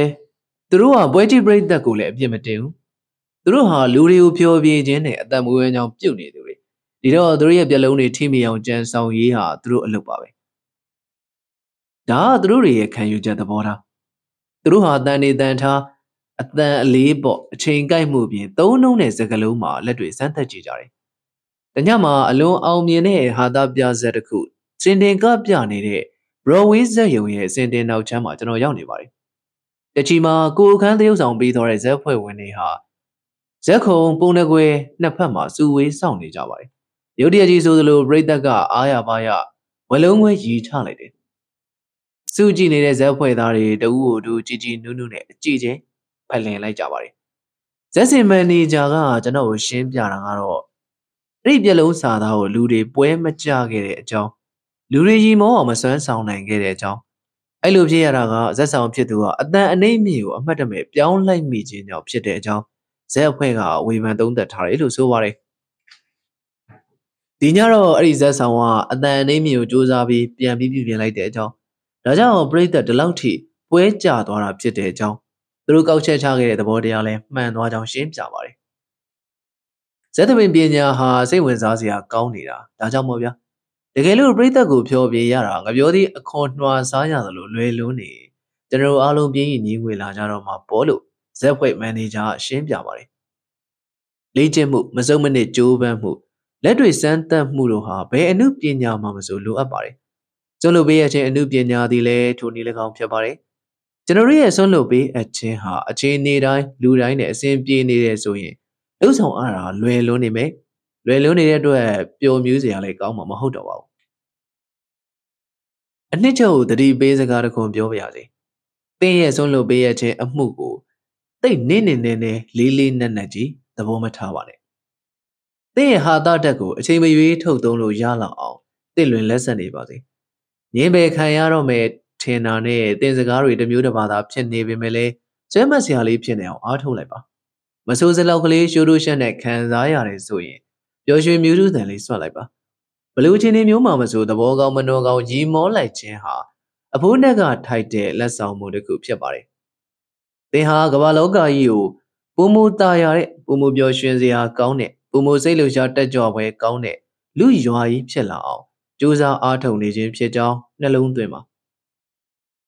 သူတော်ကောင်း၏အသွင်ဟိတ်တလုံးဟန်တလုံးလုံနေတဲ့ခေမရှိတော့တာ မြေကြီးလက်ခတ်မလွဲပါဘူးအခန်း29အပျော်သည်ရင်တွင်မှလာသည်လုံးဝအုပ်တုံဖြောင်းမှန်မှန်ကန်တဲ့စကားတစ်ခွန်းကျွန်တော်ပြောခွင့်ပြုပါစွန့်လွတ်ပေးရခြင်းကိုဝါသနာအလုပ်တစ်ခုဖြစ်ခံယူကျင့်သုံးတော်လဲပူကြီးမာတဲ့ပျော်ရွှင်မှုရမှာမဟုတ်ဘူးဆိုတဲ့လူတချို့ဒီကမ္ဘာလောကကြီးမှာရှိတယ်ဆိုတဲ့အချက်ပါပဲ ပြောရမယ်ဆိုရင်ဆွန့်လွတ်ပေးရခြင်းစိတ်ကူးကိုသူတို့ကတယောလှောင်ပြောင်ကြမယ်ဒီစာအုပ်ကိုရည်စရာလုပ်ပြကြလိမ့်မယ်သူတို့အဲ့လိုလုပ်လေကျွန်တော်ကတော့တစိုးတစင်းမှဂယုဆိုင်မှာမဟုတ်ပါဘူးတကယ်တော့ကျွန်တော်တို့စူဆောင်းသူတွေရဲ့ပျော်ရွှင်မှုဟာကျွန်တော်တို့ရင်တွင်းမှာရှိပါတယ်ကျွန်တော်တို့ဟာအပြင်လူတွေရဲ့သဘောကျထောက်ခံမှုအပေါ်အမိပြုပြီးအပျော်ရှာနေသူတွေမဟုတ်ပါဘူးတယောလှောင်ပြောင်သူအများစုဟာငါမြင်းငါဆိုင်စကိုင်းရောက်ရောက်ဆိုတဲ့ယောက်ျားမိန်းမများဖြစ်ပါတယ်။ အပေးယူကိစ္စတိုင်းကအကောင်းဆုံးကိုရယူလိုတဲ့လူတွေသူတို့လှုပ်ဆောင်တဲ့အရာတိုင်းအတွက်ချီကျူးစကားအပြောခံရလူသူတွေအခြားသူတွေရဲ့ဇယိတ်နဲ့နှာတပြားတာလူသူတွေဖြစ်ပါတယ်။အတူချုံပြောရရင်သူတို့ဟာသူတို့လိုရာရနေခြင်းတွေသာအဓိပ္ပာယ်ရှိသောဘဝဖြစ်ပါတယ်။သူတို့ဟာသင်ပြောတဲ့ချီကျူးစကားအားလုံးကိုသိမ့်ပိုက်ခံစားသူများဖြစ်ပါတယ်။ဒါပေမဲ့ဘလို့အရာကိုမှတုံ့ပြန်ပေးအပ်သူများမဟုတ်ပါဘူး။သူတို့ကသင်ဟိုသာပတ်စံအိတ်နှိုက်ခိုင်းသူတွေ သူတို့ကတခြားသူတွေကိုဝေဖန်တယ်။ဒါပေမဲ့သူတို့ဝေဖန်ရင်တော့ဘလို့ဝေဖန်ချက်မျိုးကိုမဆိုနစ်နစ်နဲ့နဲ့မနှိမ့်မြို့တဲ့လူတွေပါ။မိမိအတွက်ဆိုရင်အခြားသူတွေသူတို့လှုပ်သူတို့ဖြတ်ပြီးမိမိအတွက်ကိုလှုပ်ပေးစေခြင်းကြတဲ့လူတွေပါဒါပေမဲ့တခြားလူတွေကိုလှုပ်ဆောင်ပေးဖို့တော့ဘယ်တော့မှမကန်းလှမ်းတတ်သူတွေဖြစ်ကြပါတယ်သူတို့ဟာကမ္ဘာစုပ်ယူခံစားသူများဖြစ်ပါတယ်သူတို့ရဲ့ဘဝအမြင်တစ်ခုလုံးမှာ you you you ဆိုတာတွေပါပဲ သူတို့ဟာပေးဆိုတဲ့ဝေါ်ဟာရတဲ့အတိတ်ပဲကိုမသိနားမလည်ကြပါဘူးအဲ့လိုလူတွေဟာရယူခြင်းဖြစ်တာသူတို့ဘဝဟာပြီးနေပါတယ်ဝီလီယံဟက်စလီရေးသားခဲ့တဲ့ရသစာရန်တပုတ်မှာဖော်ပြထားတဲ့လူတစ်မျိုးရှိပါသေးတယ်လောကမှာမိတ်ဆွေအပေါင်းအသင်းဖွဲ့နိုင်စွမ်းမရှိသူတွေရှိပါတယ်သူတို့ဟာဘယ်သူတွေလဲဘလို့လူစားတွေလဲ သူတို့ဟာသူတို့ကိုယ်တိုင်ကမိတ်ဆွေမဖြစ်နိုင်သူများဖြစ်ပါတယ်အဲ့လိုဖြစ်ရတာကဘာကြောင့်လဲဆိုတော့သူတို့ဟာလူတွေအကြောင်းနားလည်သဘောမပေါက်လို့မဟုတ်တယ်လို့စိတ်ကောင်းနှလုံးကောင်းမရှိလို့လည်းမဟုတ်ပါဘူးဒါမှမဟုတ်သူတို့မှာစိတ်ဝင်စားစရာအရေးအသွေးတွေမရှိလို့လည်းမဟုတ်ဘူးအဲ့ဒီစားသူတို့မှာစွဲဆောင်အားတွေရှိကောင်းရှိပါမယ်ဒါပေမဲ့ထူထူသောအရေးချင်းတွေအလုံးပြက်ပြဲသွားစေမဲ့အားနည်းချက်တစ်ချက်ရှိပါတယ်အဲ့ဒီအားနည်းချက်ကတော့အခြားတစ်ပါးသူတွေကိုအရေးမဆိုင်ခြင်းဖြစ်ပါတယ်နောက်ပြီးတော့အခြားတစ်ပါးသူတွေကသူ့ဘော အကောင်းမြင်သည်ဖြစ်စေအဆိုးမြင်သည်ဖြစ်စေမြင်ခြင်းသလိုမြင်သူတို့ဟာအရေးမဆိုင်ကြခြင်းပါ။တင်းကသူတို့နဲ့ရင်းနှီးအောင်ကြိုးစားပေမဲ့သူတို့ကကြည်နူးမှုမပြပါဘူး။တင်းကသူတို့ကိုစွန့်ခွာထားလဲတင်းမရှိလို့တေးမတော်နိုင်ပါဘူးလို့သဘောထားကြပါတယ်။ဒါကစိတ်ပုတ်ခြင်းမဟုတ်ဘူးစိတ်မဝင်စားခြင်းမဟုတ်ဘူးအမှုမဲ့အမှတ်မဲ့ဖြစ်ခြင်းလည်းမဟုတ်ဘူး။အဖြစ်မှန်ကသူတို့ဟာသူတို့ရဲ့ကိုယ်ပိုင်အတွေးတွေပေါ်မှာပဲအာယုံစူးစိုက်တကြခြင်းကြောင့်ဖြစ်ပါတယ်။နောက်ပြီးတော့သူတို့ရဲ့ကိုယ်ပိုင်အတွေးတွေကိုအကောင့်ထဲပေါ်ရမှာ တင်းကိုအစမ်းသက်ခံပစ္စည်းတစ်ခုဖြစ်ပဲသဘောထားကြပါတယ်သူတို့ဟာလူအဖွဲ့အစည်းထဲမှာအထီးထီးနေတဲ့လူတွေဖြစ်တယ်။သူတို့ရဲ့အုံနောက်ကဘယ်ပုံပဲဒီအလုံးလုံးနေသည်ဖြစ်စေလောကရန်ရဲ့ရိုက်ပုတ်ချက်တွေကြောင့်သူတို့ရင်ခုန်တဲ့မြန်မလာတယ်လို့နှေးလဲနှေးမသွားပါဘူး။အဲ့လိုလူတွေကဆွန့်လွတ်ပေးအပ်ခြင်းအမှုကိုဝါသနာအလုပ်ဖြစ်စိတ်ဝင်စားမှာမဟုတ်ပါဘူး။သူတို့မှာပီတိဖြာနိုင်စွမ်းမရှိဘူး။အပျော်ကြီးပျော်ခြင်းဆိုတာသူတို့မှာဖြစ်ပေါ်လာလိမ့်မယ်လို့ဘလို့မှအာမခံလို့မရပါဘူး။ နောက်ဆုံးတစ်မျိုးကတော့ဘဝအကြောင်းသူတို့သိတာတွေကိုယုံကြည်ဖို့နှေးကွေးသူတွေဖြစ်ပါတယ်။သူတို့ကဘေးရနိုင်စွမ်းရှိခြင်းဟာရယူနိုင်စွမ်းရှိခြင်းထက်ပိုပြီးကံထူးရာရောက်တယ်ဆိုတော့သူတို့သိတယ်။ဒါပေမဲ့အဲ့ဒီအသည့်ကိုယုံကြည်ဖို့လန့်နှေးကြတယ်။ဘာကြောင့်လဲဆိုတော့ဒီလူစုမှာမျောလင်းချက်ဆိုတာရှိတယ်။သူတို့အချိန်ပေးမယ်လက်တွေစမ်းသက်ခွင့်ပြုမယ်ဆိုရင်သူတို့တော်တော်များများရဲ့ယုံကြည်မှုကင်းမဲ့ခြင်းတွေပျောက်ပြတ်သွားလိမ့်မယ်။ အဓိကဆိုလိုရင်းကတော့ပေးရခြင်းကြောင့်စိတ်ပျော်ရွှင်ကြည်နူးမှုရတယ်ဆိုတဲ့အချက်ကို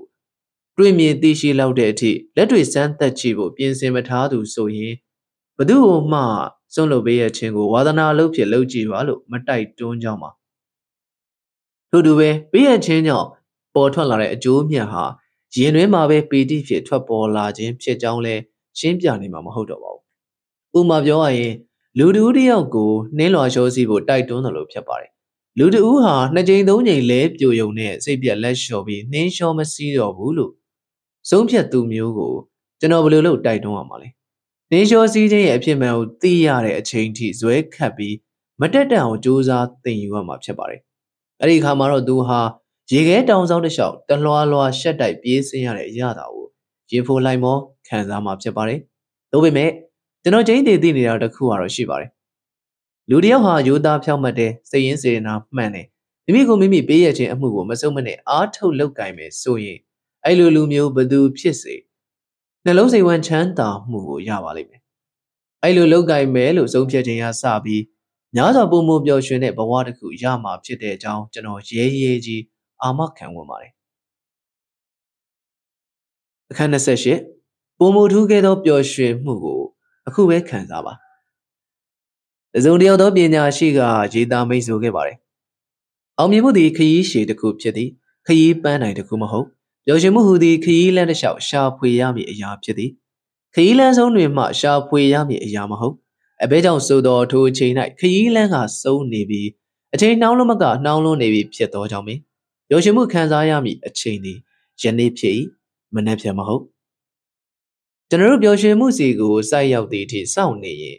ကျွန်တော်တို့ဘဝမှာစိတ်ပြက်လက်ပြက်ဖြစ်ဖို့ကိုကြုံရမှာဖြစ်ပါတယ်ကျွန်တော်တို့ပျော်ရွှင်မှုကိုခရီးသွားရင်တွေ့ကြုံခံစားရပါမယ်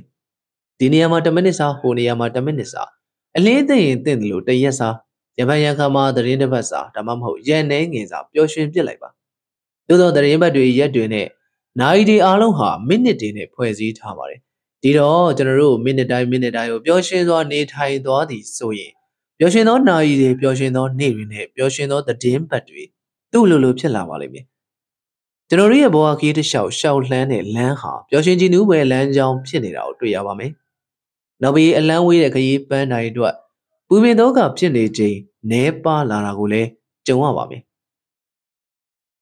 ပျော်ရွှင်မှုအခွင့်အလမ်းတွေဟာကျွန်တော်တို့ကိုဖြတ်ကျော်ပြီးတသွင်သွင်စီးဆင်းနေပါတယ်အိမ်မာနေတဲ့အချိန်တွေမှာလုပ်ငန်းခွင်မှာနေတဲ့အချိန်တွေမှာ လမ်းမကြီးတစ်လျှောက်လမ်းလျှောက်သွားတဲ့အချိန်တွေမှာယထာနဲ့ဒါမှမဟုတ်လေရင်နဲ့ဒါမှမဟုတ်ဘတ်စကားနဲ့ခရီးသွားတဲ့အချိန်တွေမှာသူတို့ပြောရင်တော့ဘယ်နေရာရောက်နေရောက်နေဘာတွေပဲလုပ်နေလုပ်နေပျော်ရွှင်စရာအခွင့်အလမ်းတွေကိုကျွန်တော်တို့မပြတ်တမ်းတွေ့ကြုံနေရမှာပါလွန်ခဲ့တဲ့ရာစုနှစ်တစ်ခုကစတီဖင်ဂရဲလက်ဆိုတဲ့ပညာရှိသူခမေကြီးရေးသားမိန့်ကြားခဲ့တဲ့ဩဝါဒကိုလိုက်နာကျင့်သုံးနိုင်ရင်ကျွန်တော်တို့လူဘဝမှာလူဖြစ်ကြိုးနှံ့မှာဖြစ်ပါတယ် ဒီကမ္ဘာလောကကြီးတွင်ကျွန်ုပ်တစ်ကြိမ်တစ်ခါသာဖြတ်တန်းသွားလိုပါသည်ဒီတော့ဘသူ့ကိုမဆိုကျွန်ုပ်ကူညီနိုင်တာကူညီလို့ရမည်သို့မဟုတ်လူသားချင်းကျင်နာမှုပြုလုပ်နိုင်မည်၎င်းလှုပ်ဆောင်ခွင့်ကိုကျွန်ုပ်အားယခုပင်လှုပ်ဆောင်ခွင့်ပေးပါ၎င်းလှုပ်ဆောင်ခွင့်ကိုကျွန်ုပ်မရွှေ့ဆိုင်မရစေနဲ့သို့မဟုတ်ဥပိ္ပခာမပြုတ်မရစေနဲ့ဘာကြောင့်ဆိုသည်ဒီခွင့်လန်းမျိုးကျွန်ုပ်နောက်တစ်ချိန်ရတော့မည်မဟုတ်တော့ကြောင့်ပါတဲ့ပျော်ရွှင်မှုရဖို့အခွင့်အလမ်းပေါင်းများစွာကိုကျွန်တော်တို့လက်လွတ်ဆုံးရှုံးနေရပါတယ် အဲ့လိုဖြစ်ရခြင်းအကြောင်းရင်းကတော့ကျွန်တော်တို့ဟာယုံမားလိုယောဂခံစားနေရတဲ့အတွက်ကြောင့်ဖြစ်ပါတယ်။ယုံမားလိုယောဂဟာအဓိကအားဖြင့်နှစ်မျိုးရှိပါတယ်။နှစ်မျိုးတွေကတစ်မျိုးကတော့ကျွန်တော်တို့ပျော်ရွှင်မှုရလိမ့်မယ်လို့ထင်အောင်ထင်မှားဖြစ်နေခြင်းဖြစ်ပါတယ်။ခရီးပန်းတိုင်းတစ်ခုခုကိုဆိုက်ရောက်မဲ့အချိန်လူတစ်ယောက်နဲ့အတူရှိရမယ့်အချိန်ဒါမှမဟုတ်တနေရာထဲမှာရှိရမယ့်အချိန်ကျွန်တော်တို့ကြောင်းပြီးသွားတဲ့အချိန်ကျွန်တော်တို့ပိုကောင်းတဲ့အလုပ်တစ်ခုကိုရတဲ့အချိန်ကျွန်တော်တို့ဝင်ငွေတစုံတရာတိုင်းတာကိုရတဲ့အချိန် ကျွန်တော်တို့လက်ထပ်ပြီးတဲ့အချိန်ကျွန်တော်တို့ခလေးရပြီးတဲ့အချိန်ကျွန်တော်တို့ယောဂဝေဒနာပျောက်ကင်းတဲ့အချိန်ကျွန်တော်တို့အကျွေးတွေဆက်ပြီးတဲ့အချိန်ကျွန်တော်တို့မော်တော်ကားအသစ်တစ်စီးပိုင်ဆိုင်တဲ့အချိန်ကျွန်တော်တို့အိမ်အသစ်ကိုပြောင်းရွှေ့ပြီးတဲ့အချိန်စိတ်ပြည့်စရာတာဝန်ကြီးတွေထမ်းဆောင်ပြီးတဲ့အချိန်တခုသောဝင်တော့ဝင်ဖို့ကြီးနဲ့လွတ်ကင်းတဲ့အချိန်အဲ့ဒီအချိန်သိကြပါတယ်အဲ့ဒီအချိန်ရောက်ရင်ကျွန်တော်တို့တနည်းတစ်ပုံပို့ပြီးပျော်ရွှင်မှုရှိလာမှာပါ ဒါပေမဲ့ကျွန်တော်တို့ထင်ထားသလောက်ပျော်ရွှင်မှာမဟုတ်ပါဘူး။ဘာကြောင့်လဲဆိုတော့ကျွန်တော်တို့ရှုပ်ထွေးမှုအသစ်တွေနဲ့ရင်ဆိုင်ရအောင်မှာဖြစ်တဲ့အတွက်ကြောင့်ပါ။အလိုရမဲ့အသစ်တွေမျက်လှည့်ပြသလိုပေါ်လာအောင်မှာဖြစ်တဲ့အတွက်ကြောင့်ပါ။စန္ဒာဟောင်းနေပြေဝကျေနပ်သွားတာနဲ့အဲ့လိုတက်မှတ်မှုအသစ်တွေစန္ဒာအသစ်တွေပြင်စလက်ပြသလိုကျွန်တော်ရင်ထဲတဖွာဖွာပေါ်လာအောင်မှာပါ။ဘဝဆိုတာဒီလိုပါပဲ။ ယုံမားလိုယောဂဒုတိယတစ်မျိုးကတော့ပျော်ရွှင်မှုရိပ်မြုံကြီးတဲ့ခြေချနိုင်အောင်ကျွန်တော်တို့ဝင်ကြေးပေးရင်ရတယ်ဒါမှမဟုတ်ဝင်ခွင့်လက်မှတ်ဝယ်ယူရင်ရနိုင်တယ်လို့ထင်အောင်ထင်မှာဖြစ်နေကြခြင်းဖြစ်ပါတယ်ကျွန်တော်တို့ဘယ်နေရာဘယ်ဌာနကိုသွားသည်ဖြစ်စေကျွန်တော်တို့နဲ့အတူပျော်ရွှင်မှုကိုခေါ်သွားလို့ရတယ်ဆိုတဲ့အချက်ကိုကျွန်တော်တို့ဘယ်တော့မှသင်ယူစည်းဘူးလို့ရမယ်ပုံမပေါ်ပါဘူးနောက်ပြီးကျွန်တော်တို့ဘာတွေပဲလုပ်လို့ကျွန်တော်တို့အလုပ်သေးကိုကျွန်တော်တို့ကိုကျွန်တော်တို့ဘလောက်ထဲ့ဝင် နစ်မြုပ်နေကြသလဲဆိုတော့ဘယ်တော့မှတတိမမူမိခဲ့ကြပါဘူးအကြောင်းကတော့ကျွန်တော်တို့ရဲ့ပျော်ရွှင်မှုကိုအလုပ်ထဲမှာကျွန်တော်တို့ရဲ့နှိမ့်မြုပ်ထည့်ဝင်မှုအတိုင်းအတာကပြဋ္ဌာန်းသောကြောင့်ဖြစ်ပါတယ်။ပျော်ရွှင်မှုသေးချာပေါက်ရစေနိုင်တဲ့တခုတည်းသောနည်းလမ်းကတော့လောကရန်တရားကဘလို့ပင်ရိုက်ပုတ်ထူတောင်းတော်လဲပြုံးပြုံးကလေးရင်ဆိုင်ပြီးပျော်ပျော်နေနိုင်အောင်ကိုယ့်ကိုလေ့ကျင့်ထားခြင်းဖြစ်ပါတယ်။လောကရန်တရားမျက်နှာသာပေးသောကြောင့်ပျော်ရွှင်ခြင်းမျိုးမဖြစ်စေသင့်ပါဘူး။ ဒီကျင့်စဉ်ကိုအောင်မြင်မြင်ကျင့်သုံးနိုင်ပြီဆိုရင်ကျွန်တော်တို့လူကြီးဖြစ်လာပြီးရင့်ကျက်လာပြီဖြစ်ပါတယ်ကျွန်တော်တို့ဟာပျော်ရွှင်မှုအသေးစားကလေးတွေကိုလက်ရှိနေရာမှာလောလောဆယ်ခံစားဖို့တတိမရကြဘူး။အဲ့လိုခံစားမဲ့စားပျော်ရွှင်မှုရရေးအတွက်ရှေ့ကိုလှမ်းမြော်ကြည့်ကြပါတယ်။အဝေးတနေရာကိုလှမ်းမြော်တန်းတာကြပါတယ်။အဲ့လိုဖြစ်နေကြရခြင်းကတော့အထက်မှာတင်ပြခဲ့တဲ့ယုံမှားလွန်ယောဂနှစ်မျိုးကြောင့်ဖြစ်ပါတယ်။ ကျွန်တော်မိတ်ဆွေတင်မတီခရော်လီဟာသူကလေးဘဝတုန်းကသူမိခင်တင် जा ပေးခဲ့တဲ့ဩဝါဒကိုအမြဲတမ်းရည်ညွှန်းကိုးကားလေးရှိပါတယ်။သူမိခင်ကြီးအဆိုအမိန်ကတော့ပျော်ရွှင်မှုကိုရှာဖွေဖို့သင်ရှေ့သို့သွားခြင်းသွားလို့ရ၏သို့ပေမဲ့ပျော်ရွှင်မှုကိုတွေ့ဖို့မူလနေရာသို့ပြန်လာရမည်သာຫນွေခုချိုးပွင့်တဲ့ပန်းကလေးတွေတွေ့လို့တွေ့냐ဆိုပြီးကျွန်တော်ကားတစ်စီးနဲ့အသေးအတန်အရှာထွက်ပါတယ်နှစ်နာရီလောက်ကြာသွားတယ် မကြမကြာဆိုသလိုမျက်နှာချင်းဆိုင်မောင်းလာတဲ့ကားတစ်စီးတလေထဲမှာကြောင်မီးတူပန်းတွေအခိုင်လိုက်ခိုင်လိုက်တွေ့နေရပါတယ်ကျွန်တော်တို့သဲကြီးမဲကြီးရှားတယ်မတွေ့ပါဘူးနောက်ဆုံးနေဝင်စည်းစာချိန်မှာလမ်းသွယ်လေးတစ်ခုတည်းကထွက်လာတဲ့လူတစ်ယောက်တပွေးတစ်ပိုက်ကြီးပွေလာတာကကြောင်မီးသူပန်းနေကျွန်တော်တို့ကားကိုရက်လိုက်တယ်အဲ့လူကိုမေးကြည့်ရတယ်သူကဟိုးနောက်ကိုညှို့ပြတယ်မြေကမ်းတစ်ပေးရတောတဲ့ကိုနှစ်မိုင်လောက်ဝင်သွားတော့မှအကျုပ်ဒီပန်းတွေတွေ့လာတာတဲ့ ဒါပေမဲ့အဲ့နေရာကိုမောင်ရင်တို့ကားနဲ့သွားလို့မရဘူးလို့ဆက်ပြောတယ်အချိန်ကနှောင်းနေပြီညအမောင်ကချင်းနေနေပြီဒီလိုနဲ့ကျွန်တော်တို့ဘာမှမပါပဲလက်ကြီးမလာနဲ့အိမ်ပြန်ခဲ့ရပါတယ်နောက်နေ့မနေ့ကျတော့အိမ်ပေါ်တက်ကလှမ်းကြည့်မိတဲ့ကျွန်တော်ဇနီးတွေကတောင်မီးသူတွေပွေ့ပိုက်ပြန်လာတဲ့ကလေးတွေတွေ့ရတယ်လို့ဆိုပါတယ်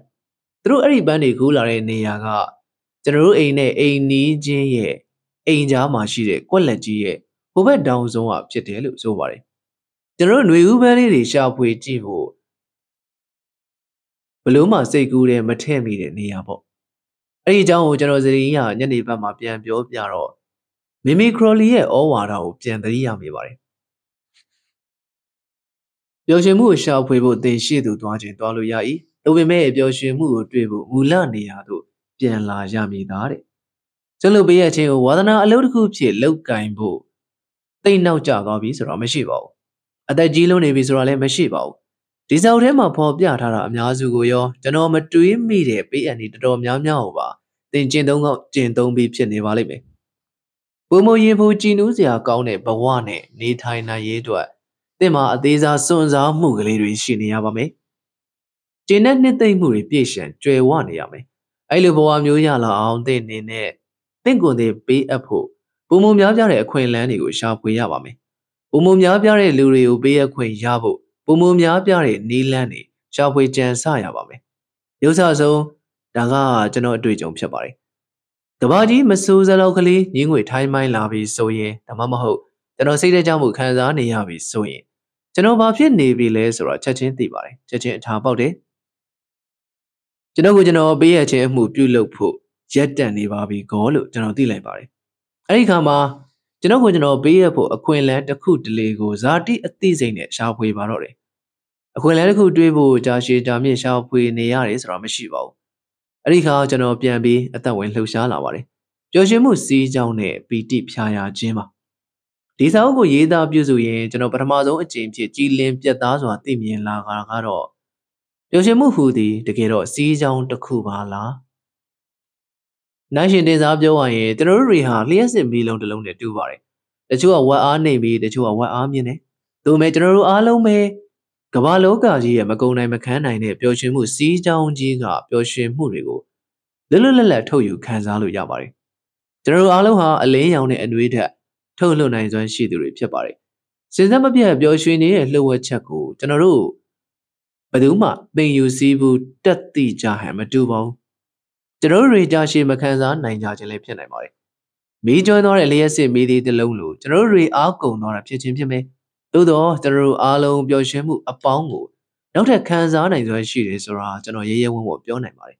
။မီးကျွန်းလျှက်စစ်မီးဒီလိုအားကုန်သွားမှလည်းမစိုးရင်ရပါဘူး။မိတ်ဆွေတယောက်ကတော့ကတိကတံမေးခွန်းတစ်ခုမေးပါတယ်။ဆိုပါစို့ကွာငါတို့အားလုံးမင်းဝါသနာအလုပ်ကိုရုတ်တရက်ဝိုင်းလုပ်ပြီးငါတို့ကငါတို့ပေးအပ်မှုကိုစလုပ်ကြမယ်ဆိုရင် ငါတို့တွေချင်းချင်းတိုက်မိစောင့်မိကုန်ရင်ဘယ်နဲ့လုပ်ကြမလဲလေ။အဲ့ဒီမေးခွန်းတိုင်းမှာပဲကျွန်တော်ကကျွန်တော်မေးကြည့်ခဲ့ပါတယ်။အလေးနဲ့စင်ကျင်ခဲ့ခြင်းပါနောက်တော့အတိအကျခိုင်မာတဲ့ကောက်ချက်တစ်ခုဆွဲနိုင်ခဲ့ပါတယ်ကျွန်တော်တို့ကိုကျွန်တော်တို့ရုတ်တရက်ပြန်လဲတွေးရှိလိုက်ရတာကမ္ဘာသမိုင်းကြောင်းမှာ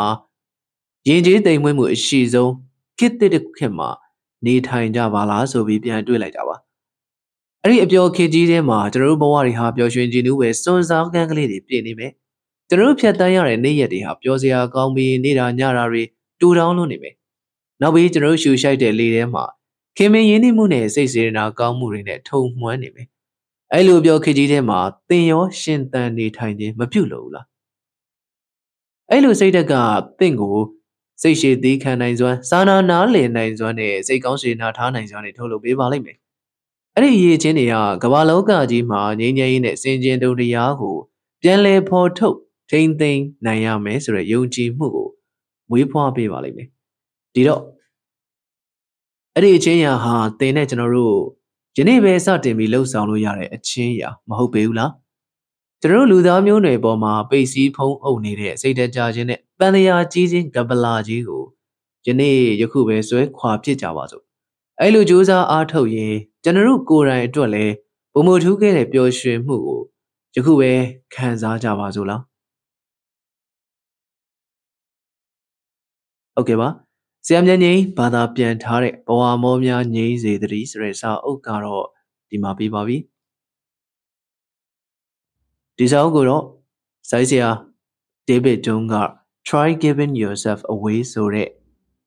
နာမည်နဲ့ရေးသားခဲ့တာဖြစ်ပါတယ်အားလုံးပဲကြည့်ရှုနားဆင်ပေးခဲ့ကြတာကျေးဇူးတင်ပါတယ်ခင်ဗျနောက်ဗီဒီယိုကြမှာပဲပြန်တွေ့ရအောင်ခင်ဗျာ